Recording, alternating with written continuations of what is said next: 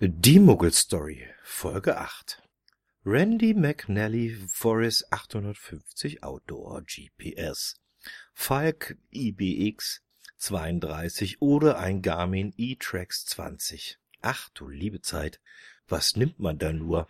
Eigentlich war es von Anfang an klar, dass es keine gute Idee war, Andreas zu fragen, ob Karl nun wirklich so ein GPS-Gerät braucht, um auch mal an dieser neuen Art der Schatzsuche, die Andreas da betreibt, teilzunehmen. Nach einem gefühlt einstündigen Vortrag, was gut und was schlecht ist und was auch so gar nicht geht, hat sich Karl nun diese drei Modelle merken können und den Begriff Field Notes. Das wäre eine coole Sache, hat Andreas gesagt. Soweit Karl das verstanden hat, geht's wohl darum, dass man unterwegs die gefundenen Tupperdosen ja nicht unbedingt auch gleich online loggen kann. Also auf geocaching.com Seite allen Bescheid sagt, hey, schau mal, ich habe eine Tupperdose gefunden. Und darum wäre es wichtig, dass man diese Field Notes erstellen kann und dass man diese dann später auf der Homepage hochlädt.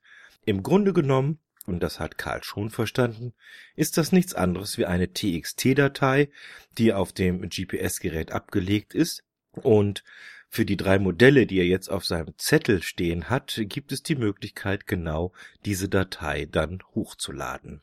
Diesen Monat allerdings wird sich Karl so ein Gerät nicht leisten können, da fehlt einfach das nötige Kleingeld.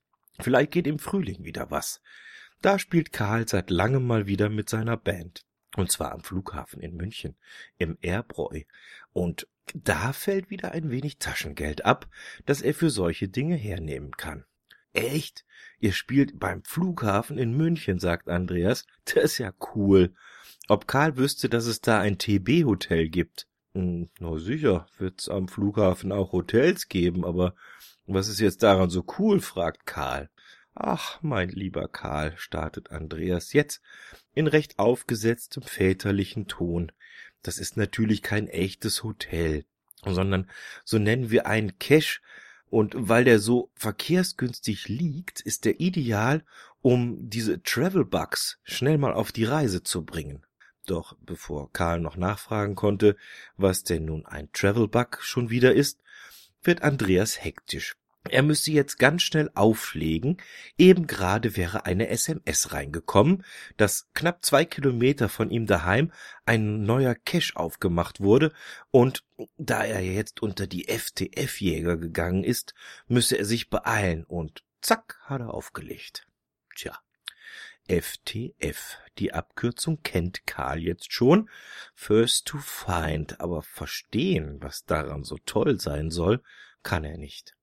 Was er noch nicht so richtig versteht, ist diese Geschichte mit diesen Fröschen, die von so manchem Geocachern da rumgeschliffen werden und die so lustige Namen haben wie Tillifee oder Quapo und warum es einen Hund gibt, den allen das Plüsch nennen, der aber, so wie Karl gedacht hätte, jetzt aber kein Fellmuggel ist, nein, sondern einfach nur das Plüsch. Würde Karl nicht wundern, wenn der sogar seinen eigenen Account bei geocaching.com hätte.